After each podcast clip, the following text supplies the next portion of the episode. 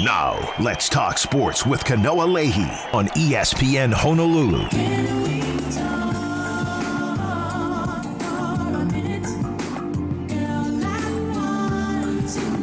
What's up, everybody? Welcome. It is Wednesday. It's the midweek version of Let's Talk Sports. Kanoa Leahey here in the Paxa Studios in Honolulu. And I'm being joined here barely uh, because uh, neither of us got here really with all kinds of breathing room uh, because, again, some traffic issues in downtown Honolulu for a variety of reasons. They're doing some road work. There was also a, uh, a protest parade slash uh, type of deal that uh, held up traffic for a little bit. Not complaining, you know, um, but just saying we barely got here. But I'm happy that we did because uh, this guy is uh, one of my guys. Billy Hull of the Honolulu Star Advertiser is in the house. So it is a full fledged BTS Wednesday. Billy Talk Sports. What's up, Billy?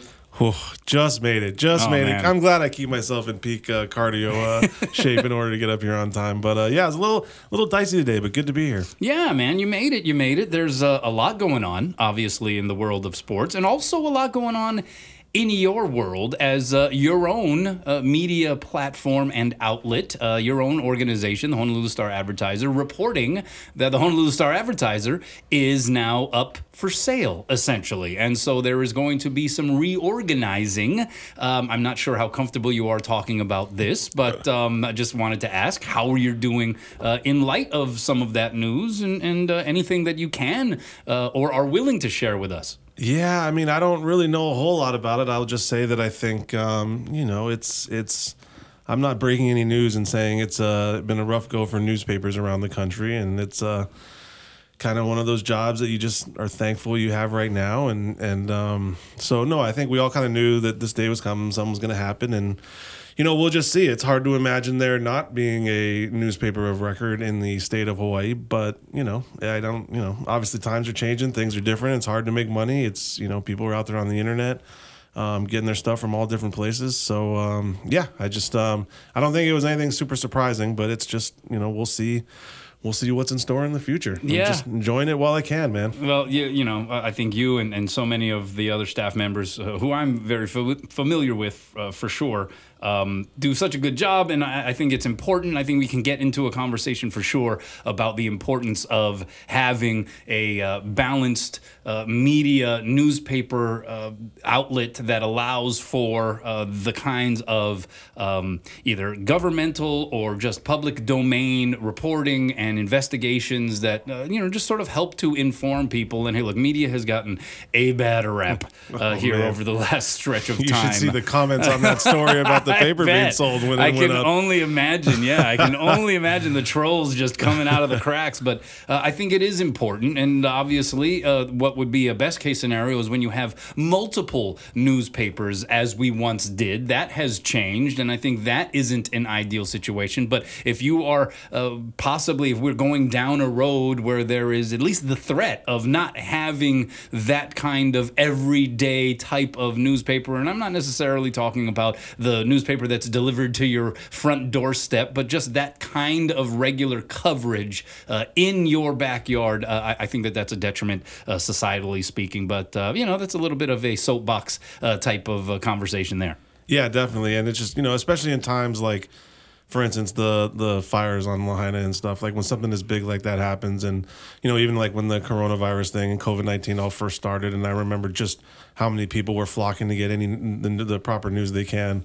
Um, that's kind of like when you're at your most important. And granted, you know, for some of us, for me, you know, I know joke around my friends like, yeah, I watch sports for a living, you know, like like that and stuff. But um, at, at the same time, there's a lot of important things that I think uh, the newspaper is good for. That I think without a newspaper, it would um, only add to the kind of mass uh, infusion of uh, disinformation and false uh, uh, media you see on social media and stuff like that. So uh, yeah, we'll see. I mean, I'm not. Trust me, I'm not here singing. I don't think with the paper's dying tomorrow or anything. I think, um, you know, I think there's a there's a commitment, hopefully, to kind of keep it going in the future and stuff. And so, um, yeah, I'm not, um, I'm not, I'm not, I'm not hoping not change jobs anytime soon. Put it that way. All right, well, that away Kanoa. Start things I was gonna say I just rush in here, all excited to do the show, and boom, that's where we begin. I thought we'd begin by um, I'm gonna lighten it up a little bit. Okay, okay, I, okay, okay. You know I hate doing this. I absolutely hate doing this, but I'm gonna have to Oh, give no. you your props What? on the radio. I am. It was a it was a banner weekend for Kanoa. If you listen to the show, if you know him, you know he's a big Lions fan. Yes. and um, a very optimistic Lions fan. He wasn't telling every single person he talked to that they were gonna get killed by the Rams. I literally all. bet against them. yeah, exactly, exactly. So you were feeling good. Congratulations, by the you. way. That did it feel was their first playoff win since since when? Uh, 32 years. 32 Yeah, yeah. years. So since uh, 92. And so you were like 16, Um, I was I was three. I was Okay, three. Yeah. okay. Um, and so uh, we'll just go with that. And uh, but you're right. And and now it's like it's almost like that matchup that because that was almost like a worst fear scenario, right? Where it's like, oh, Matt Stafford's gonna come back and he's gonna carve us up, and Puka Nacua is gonna have like you know 65 catches for 842 yards, which he almost got, and uh, that's just gonna hurt, right? Because it's gonna be like, oh, those are the two quarterbacks that swapped, and of course the Lions got a whole bunch of other uh, pieces and assets out of it, but it's like, oh, Stafford still has their number, and so yeah, you can question the non-pass interference call at the end, blah blah blah blah blah. I think the NFL owed the Lions one, don't you think? Uh, anyway, the fact that they won sort of made that a uh, a redemptive kind of moment, and now it's like dude, this is frosting on the cake. Like they're hosting Tampa Bay, and that's no guarantee. The Bucs are playing well. Baker Mayfield is balling. Uh, that's not an unwinnable game by any stretch from the Lions standpoint, though. And now it's like whatever happens, I'm kind of good. Like I'm stoked. And if they somehow win this game and they advance to the next round to the conference championship game, um, I'm going to be uh, jumping for joy uh, and possibly looking for airplane uh, tickets. but uh, at the same time, it's like you know what that that was a really cool moment, and it represents yet another step uh, under the uh, Dan Campbell tenure. You were saying? Yeah, so I was just wondering, what was like, you know, how they have the win probability during games that goes up and down depending on score. Like, what was the Kanoa win probability for the Lions in the fourth quarter with uh, Okay, you want to know it? Yeah. Okay, so it's usually it's like it's a sliding scale, Yeah. right? So it's like you know it goes from as high as like you know ninety nine percent if there's any time on the clock uh, to one percent, right? It's never usually finite until there's no time on the clock. Uh, it was one hundred percent the Lions were going to lose until there were zeros on the clock. One hundred percent. I had no faith. I'm over there like sarcastically texting my friend who's a Rams fan, and I'm just like, "Congrats on your game winning field goal." you here in the would final do that, minute. wouldn't yeah, you? I oh was. my goodness, yeah. just jump out ahead front. That's just great. a fatalist all the way. Yeah. That's great. No, but anyway, congrats to you. But what I really want to give you props for is so you know we might have uh, we were at the Polynesian Bowl practice the next day and decided to we went golfing at Hawaii We Kai did, Golf Course, did, and I'm going to yeah. share this story because uh, you're a very good golfer. I I have never beaten Kanoa Leahey at golf. Uh, what's your handicap like about? Um, You can I- be honest. I, I would probably say it's uh, between like a 10 and a 14. 10 and a 14. Okay. Yeah. So I'm more like 17 to 20. And so uh, I've never beaten Kanoa at golf. And we get out there, we start, and, and I actually par the first three holes. Parred five. I was one over through five holes. And I remember we're, we're standing on the sixth tee. and you look at me and you go, um, you know, Kanoa's maybe, there's been maybe one or two uh, F bombs that went off already. It was a little bit of a slow start for Kanoa. There was, I believe, possibly a club toss and you already. Look, and you look over at me and you go, "How many pars do you have?" And I just kind of look at you. I have a sly little smile and I flash you the four fingers for four pars and five holes. And I'm telling you, this is what I love about you. I just see like. Oh, here we go. Here comes the competitive Kanoa. He's like, there is no way this is going down. And I watched one of the most, the greatest athletic achievements I've ever seen in person. I watched Kanoa par seven of the last eight holes and shoot a 39 on the back nine in Hawaii Kai. So I am never ever going to get confident or cocky at all uh, at the beginning of my round playing against you. But congratulations, that was the highlight Oh, of my week. Well, that's that's uh, that's terrific. The fact that it's the highlight of your week is, uh, I mean, that's just the was- highest of compliments right there. Yeah, no, uh, it was fun. We always have a good time out there. Uh, the golf fluctuates for sure, uh, but the uh, the good times uh, with with good people. That's what golf is all about, man. Like that's like you know I, the idea of playing like serious golf um, that just rubs me the wrong way. Like I want to go out there and yeah, you want to like play okay. You know, you want to like hit some good shots that you'll talk about after the round. But it's more just like let's be outside in the elements, under the sun, Yes. uh, under the warmth of, of, of the environment, and uh, and let's talk a little trash and uh, and you know maybe throw back an adult beverage or yeah, more. no more me blowing kisses after making putts on holes. That's but, the thing. But no, but I, let's give Hawaii. we, Kai- we are omitting a little bit of the Billy Hull golf story. are, we where are. There's a, there's a lot of like club head kissing, blowing of kisses, uh, the uh, the the sheathing of the club, like uh, Chi Chi Rodriguez style. You know. He celebrates his pars very well. Like you would think they were eagles. No, but uh, let's give Hawaii Kai some credit. By the way, if, if, if you're if you're a golfer, you know a Hawaii Kai can tend to be. Uh, it's hard to find any fairway out there at times, but it was all green. It was all nice. I dare to say there was a little bit of rough. The uh, course was in good condition. You know, not to send more people out there and make it more uh, backed up at, at 4 p.m. on a on a weekday, but no, uh, Hawaii Kai was in good shape. Yeah, yeah, no, it's uh, it, it, actually you're right. The, like sand in the sand trap, which I found out a lot about. Um, but like a lot of sand, and like you could actually like you know uh, actually swing like a real sand uh, bunker type of shot, and um, yeah, it, it's uh, it was green because of all the rain, and um, it was it was a lot of fun. We had a good time. 808-296-1420, the number to call. You can text in at that number via the Zephyr Insurance text line, uh, and we already have uh, some uh, texts coming in. This is kind of interesting. Uh, let's see. We'll start it off here. This is actually like a series of texts. Uh, first one is Why wouldn't any college team want to take a plane trip over the Great Pacific to play even just one game at UH? What an experience for any college age person. It sort of goes on to say that flying doesn't have to be that boring. You can watch television entertainment and that kind of thing on the flight. Uh, this is followed up, same texter. Women's college sports definitely a growth vehicle. Uh, UH enrollment is 60 40 women to men now. All women's sports need now uh, is for Taylor Swift to dump the NFL and show up to watch some Wahine Hoops games. So I think the point being made here is there are a couple of things at play, right? We had the Craig Angelos show last night, uh, and I asked him about the fact that there are still only 11 games right now set on the University of Hawaii 2024 football schedule uh, because they were supposed to play Oregon uh, following their opener against UCLA. Uh, that fell through. I think there was some reporting about the fact that perhaps there would be a road game, like a like a money game uh, at Illinois. Uh, that has apparently fallen through, and so uh, Craig Angelos, who I give him a lot of credit on that show, he is usually very upfront and honest. he is straightforward and candid with some of his answers, even if it's not necessarily the best of news. And he's saying, "Hey, look, yeah, we're having difficulty filling not just the 13 game schedule that Hawaii has the capability of doing because of the Hawaii exemption, uh, but even getting a 12th game. And uh, it wouldn't be the first time if they do add one more game and they don't get a 13th game that Hawaii has played just 12, but they're allowed to go up to 13. But he went so far as to say, hey, look, there is a chance that this will end up being a schedule that features, it already features Northern Iowa. Uh, Sam Houston is on the schedule and UCLA. Uh, so you already have one FCS team on there. He says this, this is, there's a, a, possibility, and, and, and maybe even so far as to say a strong possibility that this will be a, a schedule just out of uh, desperation in filling one of those weeks, that there are two uh, FCS teams on the schedule. That sort of evolved into me asking about the University of Hawaii men's basketball schedule because we were getting some texts last night about that. And, you know, I think there are a lot of fans who care uh, a lot about UH basketball that are, are, perhaps a little discouraged, right? They've had a little bit of a rough go here over the last eight or nine games. Uh, there has been some criticism as to a uh, lack of scheduling um, of a higher variety team uh, in the early non conference slate of, of the season. And, uh, you know, there are some some factors that Eran Ganot has gone on record as to saying uh, contribute to that. One is, you know, arena availability, and obviously that was complicated with the Maui Invitational being held in Manoa this year.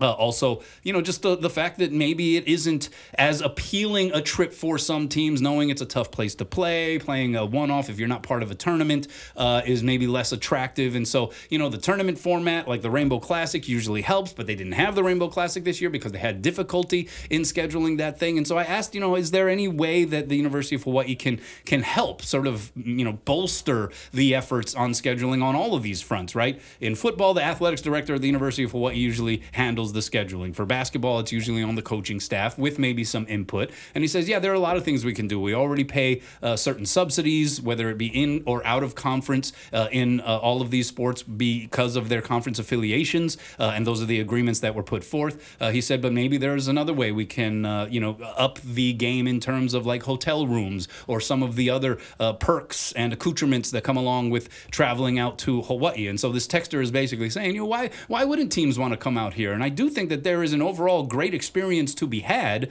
Just easier said than done, uh, because unless you are part maybe of a tournament format and you're getting multiple games, uh, I think, especially when you're talking about basketball, uh, it's not as attractive to come all the way out here amid your non conference slate, especially when you're just trying to get your legs under you and certainly be your best when you head into conference play. Uh, it doesn't seem as uh, great an idea, I think, for a lot of coaches if you're just coming out to play a one-off game. If you have a home and home agreement, you know that's another thing. Uh, and then when it comes to football, I think that's uh, also becoming a little bit more of a difficulty because you have these expanding conferences, right? And so in some cases, the regular seasons are going to be ballooned. Uh, you have teams that are now going to be going through uh, an absolute gauntlet in some of these uh, larger power conferences because of the amount of great teams that are now in them. And so maybe they don't want to travel to Hawaii and maybe want to play on their home field or find something that they deem uh, just a little bit more manageable from a logistical and competitive standpoint. So I think that was more or less what the texter was getting to, as well as, and this is a sport that you cover, Rainbow Wahine basketball they're doing well. Doesn't necessarily translate to huge numbers as far as ticket sales are concerned. And so, yeah, that's another thing. Like, how do you bolster the the the the attraction of bringing teams out to Hawaii to play in these very uh, various sports, and also how do you f- better market perhaps the fact that this is a Rainbow Wahine basketball team that's kind of running the league here in the last uh, few years. Yeah. Wow. Uh, where should I start with all of that? Yeah, up to you, man. I mean, I, I think um, you know, you can probably speak a little bit more to the basketball scheduling, but I think, you know, you, these tournaments, these this is how you get. You, it's hard for teams to come over to play one basketball game. I think the uh, being able to schedule tournaments, being able to get four teams out here, being able to play three games in four days and stuff like that. That's always kind of been the way basketball goes.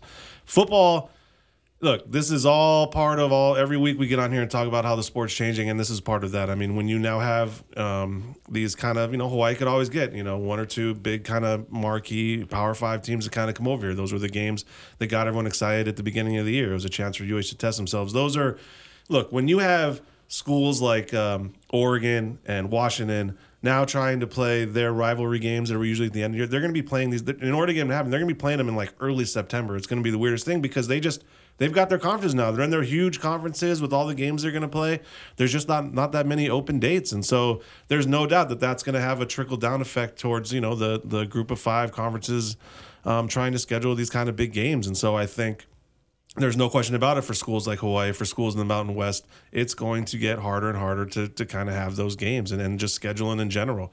Um, I will say about the Wahine basketball team who was coming up for a couple home games they got this week man, go out and check them play. They're fun and they're good. By the way, they're pretty good. You know, they they they're one of those um they figured out the formula. I think coaches is figured out the formula and you know, we'll see how this year goes, but I know that they're all pretty confident. They're feeling pretty good right now, but it's like you know, they might not know exactly in November and they might not be ready to go out of the gate 100% in November and stuff, but but when they play in a league like the Big West, where it's almost impossible to get an at-large bid, your season comes down to those three games in March. And she just has seemed to figure out like the right team to put together, the right um, uh, team to go through a season, and then to peak in March. She's got that, and they've they've come out and despite the loss on Saturday, they've looked really good. Mm-hmm. They played really good defense. They've they've they're real deep.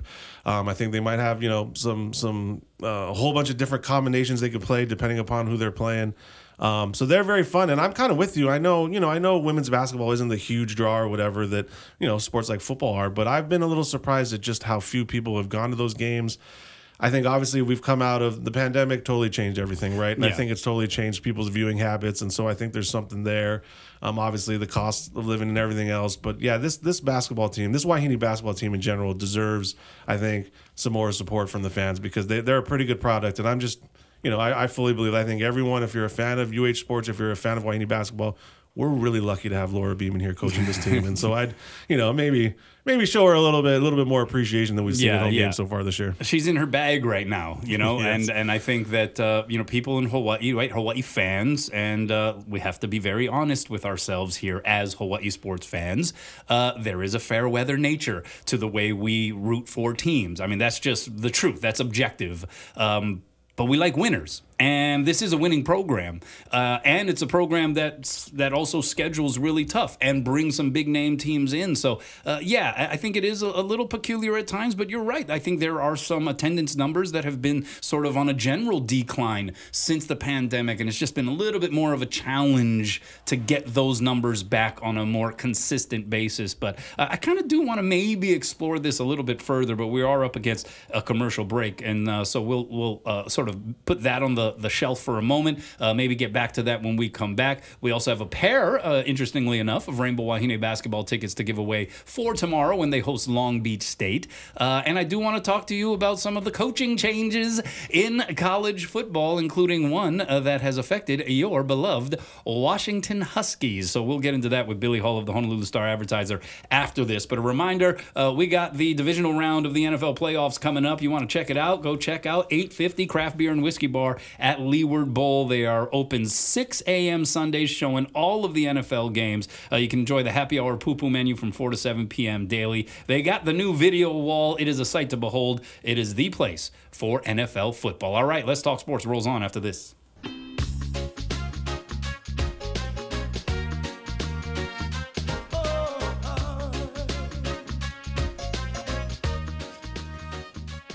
What's up? Welcome back. Let's talk sports. Kanoa Leahey here in the Paxa Studios in Honolulu. My guest co-host for the day, uh, he is none other than Billy Hull of the Honolulu Star Advertiser. Uh, 808-296-1420, the number to call. You can text in at that number if you have any questions or comments. Uh, you can text in via the Zephyr Insurance uh, text line. Uh, all right, UW uh, has gone through quite the how do we say paradigm shift perhaps here uh, in this last week? Um, you uh, very famously went to the national championship game. Um, they unfortunately fell short uh, in their effort to win the hardware against michigan. Uh, and since then a whole lot of things have changed. It is akin at least to some degree uh, to what hawaii experienced after and you kind of compared the experience a little bit uh, to what hawaii went through at the 2008 Sugar Bowl after the 2007 season where they went undefeated, uh, and then a whole lot of changes came. Right, the head coach left, and uh, y- your your superstar quarterback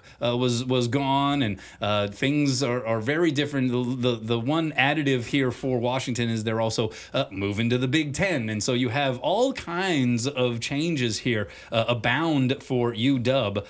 their head coach Kalen DeBoer he leaves, he goes to Alabama. Washington plucks Jedd Fisch from Arizona. That is uh, just uh, some of the dominoes that then led to Brent Brennan leaving San Jose State to go to Arizona. Uh, so I kind of want to ask you about what you have thought about this, about Kalen DeBoer, his departure, which was met with some dare we say, criticism from some of the players within the locker room, some of them with Hawaii ties. Fa'atui Tuitele was one of the more outspoken ones on social media who was sort of questioning the loyalty of Kalen DeBoer in this maneuver to go to Alabama, which I think everyone would agree is probably the plum gig in all of college football. It puts you in a power category unlike no other. Um, but what did you think? About that, and that was obviously the the uh, following Nick Saban's uh, retirement, the domino that led to all of these other coaching shifts. Yeah, I think I would start there. I think it's it's crazy to think that Nick Saban retiring at Alabama resulted in seven days later Brent Brennan going from San Jose to Arizona. Like that's the whole chain that eventually trickles all the way down, you know, to, to Mountain West School losing its coach to a what a Big Twelve school. Now I'm, that's going to be weird to, to, to remember for a while. But no, I um, look, I think I think what's the the and I was a little upset because I think it's kind of come to light, and I know a little bit on my own too that the the Kalen DeBoer to Alabama thing wasn't something that happened after the national championship game. There, um, he shares the same agent as um, Nick Saban does. There, he was offered a contract extension during the year for uh, quite a lot of money. Uh, I believe it was nine over nine million dollars a year. So this wasn't about money. He refused to sign it, and so I think you're kind of coming out now with this was kind of sort of the, the plan i think a little in bit the works. In the works before the national championship. And so if you tell me as a fan who you know used his money and spent his money to fly to houston to watch the national championship and then you see them probably put their worst product out there on the field they had all season long and then to find out that behind the scenes there was already a little bit of wheeling and dealing that kind of makes you a little bit angry a little bit. So, um, look, I, I, at the same time, I understand it's Alabama. You want to do that. I'm not sure I'd want to necessarily be the guy to follow in Nick Saban's shoes, but it's just it's created this whole um, just. I mean, it, for all the kids involved. I mean, this is like it's so much worse now. Where I mean, schools are getting rated, and even Alabama to an extent. I mean, their coach retired, but if you look now, 23 i think i just read today that 23 players on their two deep are either going to the nfl draft or in the transfer portal and it's the same thing as washington where right now i'm not sure they have enough kids to hold a full like spring spring practice or whatever. Um, that's the amount of turnover that's going on with these teams and when your coach is when your coach leaves, there's all that money out there in the transfer portal. Everyone wants to get a piece of it, and now you're seeing these real problems. And look, I feel for Arizona too. I know that there were a lot of upset people, a lot of upset players at Arizona. I think it sucks that they have to go through the same thing because they're a part of this chain, this trickle down chain of, of coaches kind of going from you know one step to taking the next step and stuff like that. And just the, the path of destruction that they kind of leave in their wake is something that's pretty difficult for these, you know, 18, 19, 20 year old kids. So I think the whole thing is just, you know, part of what we've talked about, part of where college football is. Um, but at the same time, you know, it's it was it's turned out it, it was a little shady, I think, on the Kalen DeBoer's part. I think kind of lining this up, especially when you've got your team playing for a national championship. That's a tough one for me to kind of kind of figure out. If you want to talk after and, and whatever, and I know you're trying to set yourself up, but it just seemed like when you when your foot maybe is already one foot out the door and then you don't play your best game in the national championship, that can anger a fan base for sure.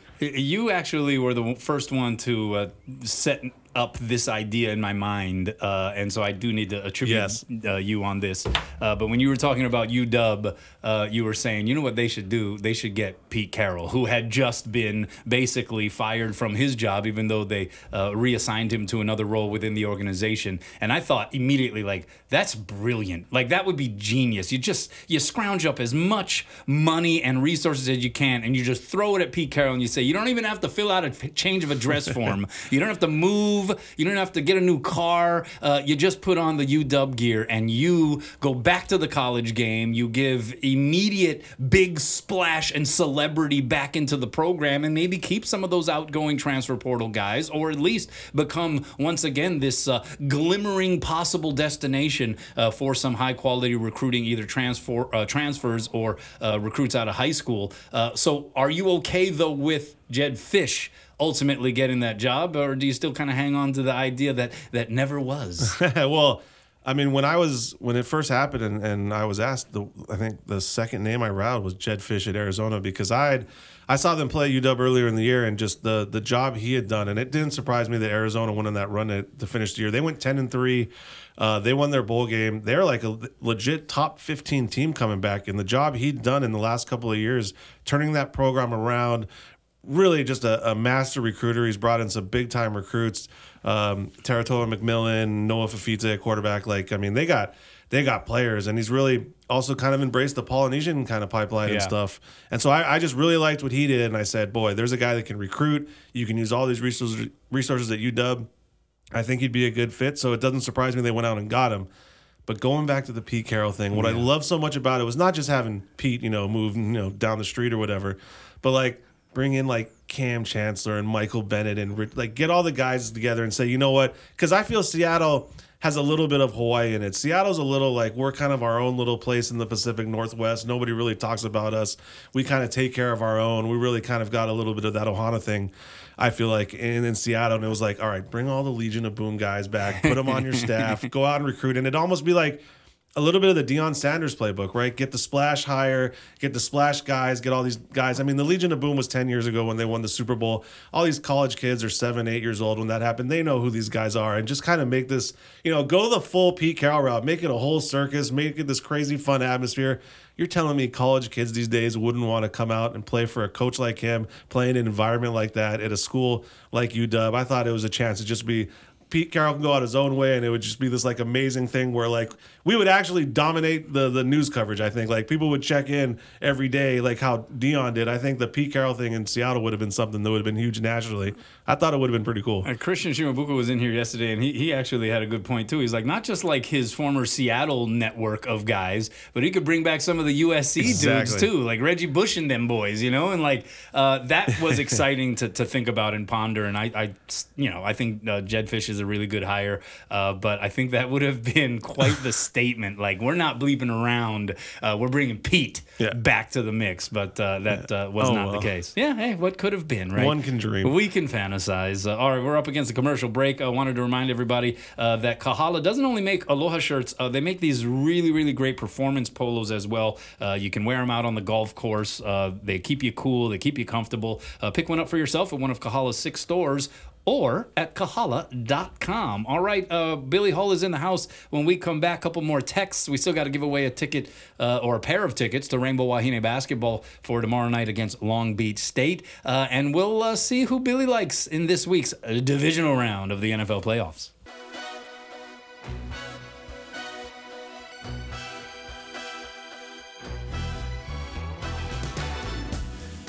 What's up? Welcome back. Let's talk sports. Kanoa Leahey here in the Paxa Studios in Honolulu.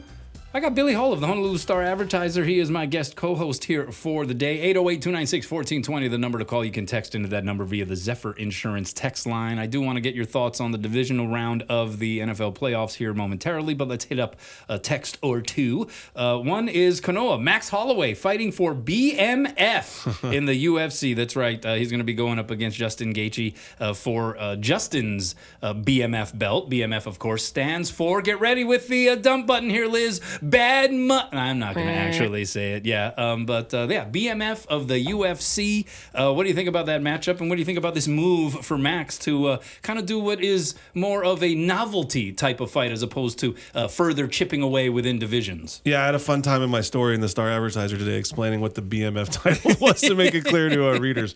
Bad Um, Mama Jamma. yeah, no, this uh, th- I, this makes a lot of sense to me. I, I first of all, this is UFC 300. It's April 13th, I want to say, in Las Vegas.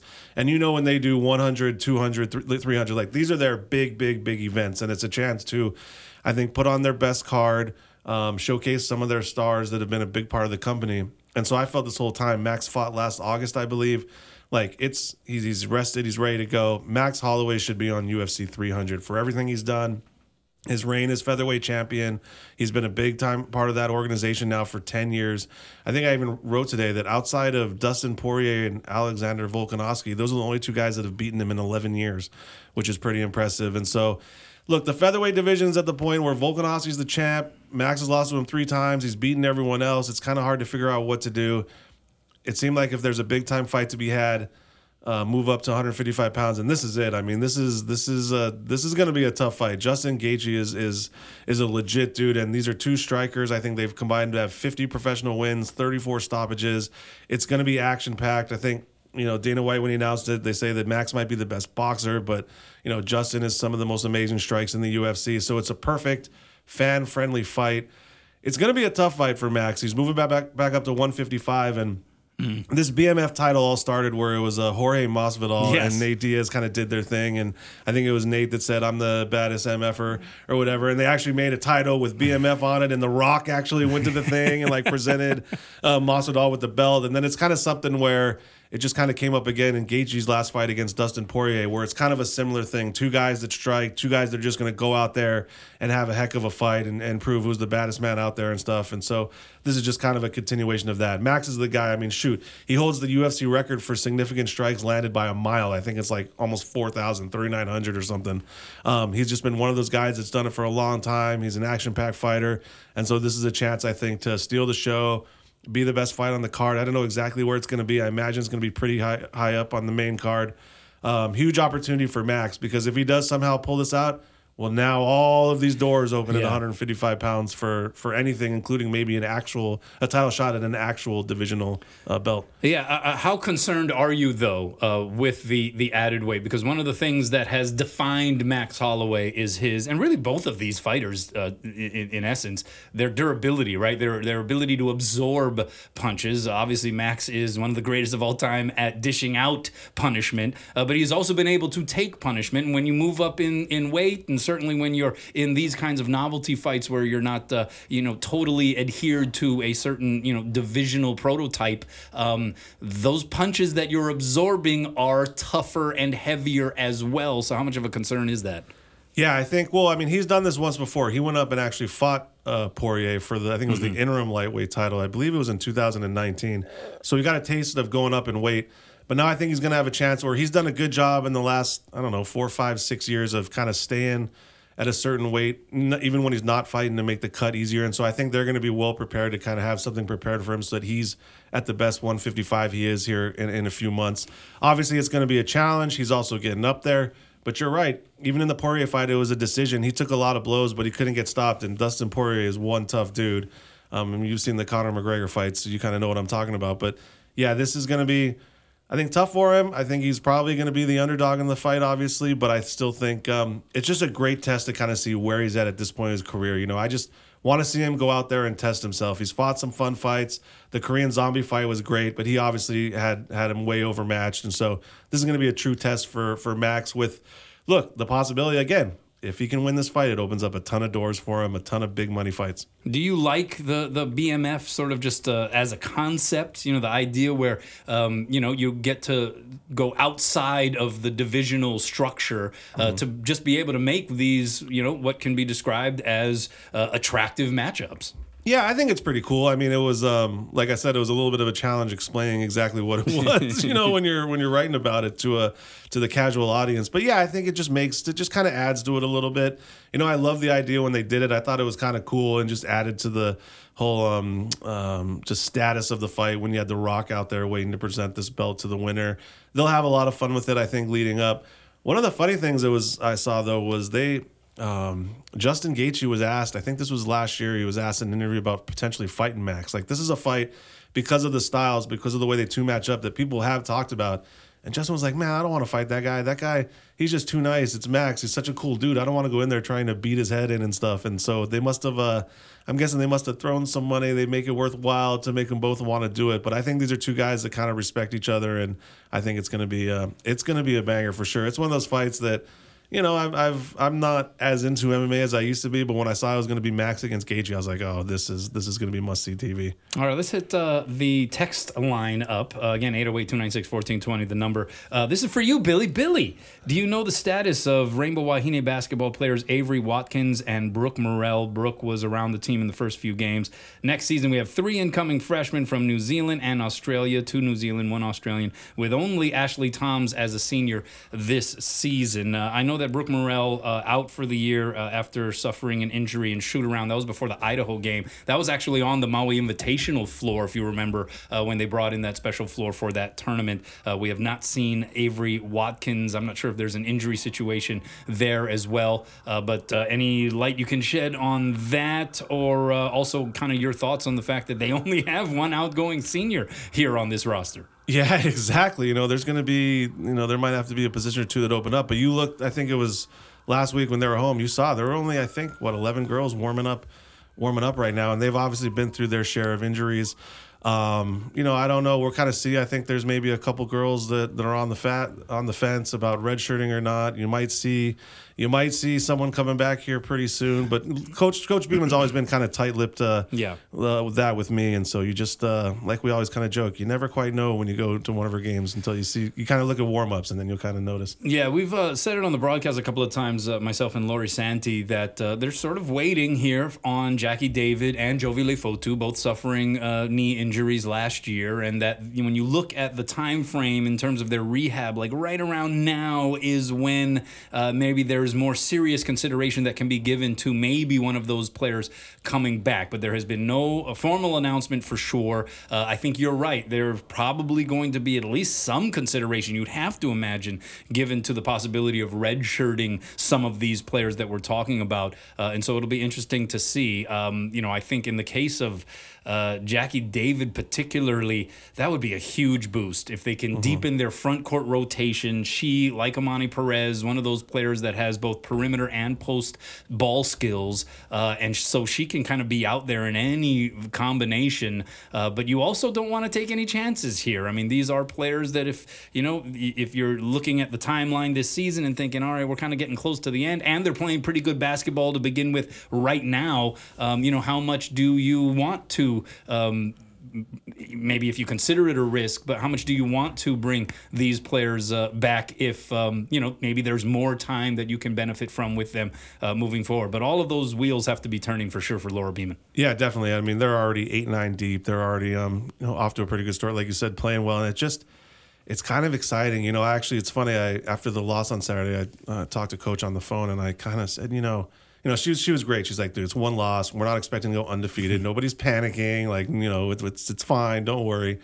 And I kind of asked her, like, it's got to be kind of exciting because I, you know, you would agree that you probably haven't come close to playing your best game of the season. There's so many ways this team can improve. There's like when you see them individually and see the potential they have individually, and then just imagine what collectively they can all do, do together, especially with some of these girls that are out, that if maybe one or two come back, like it's got to be exciting to know that you're already at this point looking this good in the Big West, and yet there's such a huge. Um, uh, um, ceiling for this team to get to that if they get there, if they get there in March, I'm telling you, they're going to be they're going to be very scary. Uh, all right, Ashley Toms, the lone senior. We appreciate the texter coming in and uh, giving us uh, reason to talk about that. And so she wears number two on her jersey. And so, caller number two gets the tickets, the uh, pair of tickets to Rainbow Wahine basketball tomorrow night against Long Beach State. All you have to be, uh, all you have to be, easy for me to say, is the second caller here. Liz Stacy is working the phone line. 808 296 1420 is the number. Pair of tickets to caller number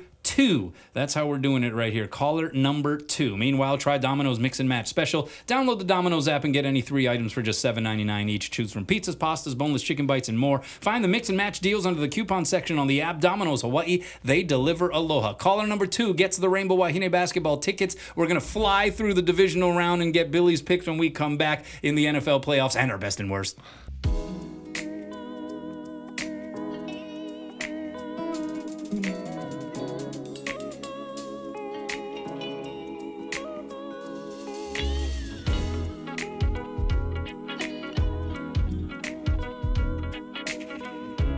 Right, welcome back. Congrats to Lonnie. Lonnie in Honolulu won the uh, pair of tickets to Rainbow Wahine basketball tomorrow night at Long Beach State. See you there, Lonnie. Uh, we will both be there, myself and uh, my guest co host for the day, Billy Hull of the Honolulu Star Advertiser in uh, the house. Uh, all right, so um, we're going to change things up just a little bit here. Uh, actually, first, what I want to do, if, if I may, um, just kind of give a um, shout out and, and aloha to uh, what was kind of a shocking headline here uh, that occurred overnight. Golden State Warriors assistant coach Dejan Milojevic, um, who has been a mentor to Nikola Jokic uh, over his time. Um, he is a native of Serbia, just like uh, Joker. Uh, died uh, this morning in Utah after suffering a heart attack uh, last night. A uh, game between Utah and Golden State has been postponed because of it. but you pointed out something that was, um, you know, the fact that this actually hits much closer to home as well, Billy.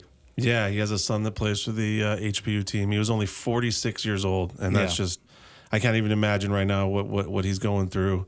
Uh, being out here in the islands right now and hearing that about his, his dad, I guess um, just best wishes, everything out to them, yeah, that family. Nikola Milojevic of uh, the HPU basketball team. So yeah, I just kind of wanted to do that, give a shout yeah. out, uh, you know, blessings, aloha, uh, and prayers for sure uh, for that family. Uh, all right, we will uh, very awkwardly now transition into what I want to do a little bit differently, right? Instead of just our traditional best and worst stories, we're going to kind of tie it into this week's divisional round of the NFL playoffs. Um, you have the matchups. You got Texans, Ravens, Packers, 49ers. That's on Saturday. Those are both nine point spreads spreads in favor of the Ravens and Niners, respectively. Uh, Detroit, a six and a half point favorite over the Buccaneers. Uh, and then you got the tightest spread, which is Bills actually minus three at home against the Chiefs. So I want your best pick and your worst pick here uh, in this weekend's divisional round. I just want to shout you out. You're a six and a half point favorite in the divisional round of the playoffs. Good luck and all. Yeah, I know. That's definitely not the kiss of death. No, not at all. Okay, I'm going to go. Oh man, these are tough. These, these, some of these spreads are big. I think my best pick is I'm gonna do it again. I've done it all year long. I've never gotten it right. I'm gonna pick once again against Patrick Mahomes. I think the best pick is the Bills at home for me minus three. I think just the Chiefs. Yeah, their defense is really good. They're they're confident. They somehow pull these games out. But at some point, the lack of offense, the lack of receivers, Travis Kelce not being his guy in a big game has got to create enough of a problem for them to not be able to win. And I just think the Bills are on this weird, like, we kind of forgot about them, late season rise, a little bit of a run. So my best pick out there, I think, is going to be Bills minus three. Okay, all right. That's your best pick. I'm going to go with my best, and this is a fat spread. And CJ Stroud is balling. He is binging. He is uh, one of the best rookies to ever play in the NFL, certainly at the quarterback position. Uh, and I love his story and uh, just fantastic to, to follow him and his rise. But they're going up against the Ravens, and I just feel like the Ravens are a juggernaut. Lamar is on a different level this year. There was an article in ESPN.com about just like the look in his eye is different. Uh, this is a guy, every interview he's done in every of these late win, and even over the course of the season, uh, any of these big victories, uh, he is just very mission oriented. He's like, no, we got to win another one, then we got to win this, and we want to get to the Super Bowl. Like that is his uh, line of dialogue each and every time. Uh, and I just feel like Baltimore has the capability of winning by more than nine points against the Texans. Yes, I know C.J. Stroud, DeMeco Ryans. Like, yes, that team is on the come up, uh, but the Baltimore Ravens, I believe this is their time. So I'm going with the Ravens as my best pick. I like it. I like it. You know, I'm looking at these two games, these nine point spreads. It's like, are both of them gonna just cover easily, no problem? You know, there haven't been that many great. I mean, the, the, Detroit and Rams game was really the only good game of the opening weekend. So there have been some blowouts here already in the NFL playoffs. What do you think that says? Is there maybe too many playoffs teams, too many teams that make the playoffs, just like there will be in college football next year? Is that are you implying anything like that? Uh, Okay, my worst. So we're- this is like our least confident pick of the four. Is that what our worst picks will yes, be? yes. All right, my least. I'm struggling with this so much over here. I think my least confident is I. I think I think the Lions are You favored. are struggling I think the this. Lions are favored by too many points, but I could see. I mean, it's Baker Mayfield. He could easily have a bad game. I'm gonna take Tampa Bay plus six and a half. I just think it's a lot of points. It's you know Detroit is a great win against a Rams team that I think is really really really good. That's just a lot of points. I mean of Detroit's in this position now. I know it's gonna be crazy in the dome. I don't feel great about it at all, but I just six and a half points. I got to take the Buccaneers there. Yeah, I'm looking at that game too. Um, and and I have no confidence whatsoever now. Like remember, I was feeling good. Like, hey, whatever happens, happens. It's it's just gravy at this point. It's icing on the cake. Now I'm like absolutely um, just being tortured over this thing. Uh, and I think I'm gonna go with the Lions.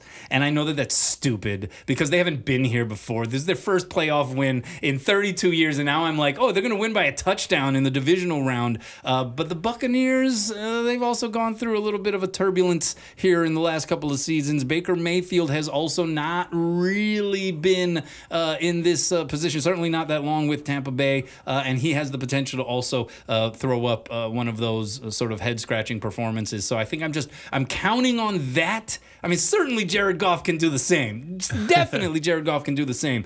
But I just think you know Detroit behind that breakthrough win, right? The momentum of that breakthrough, that first victory and forever, and and on their home field where they are a completely different team.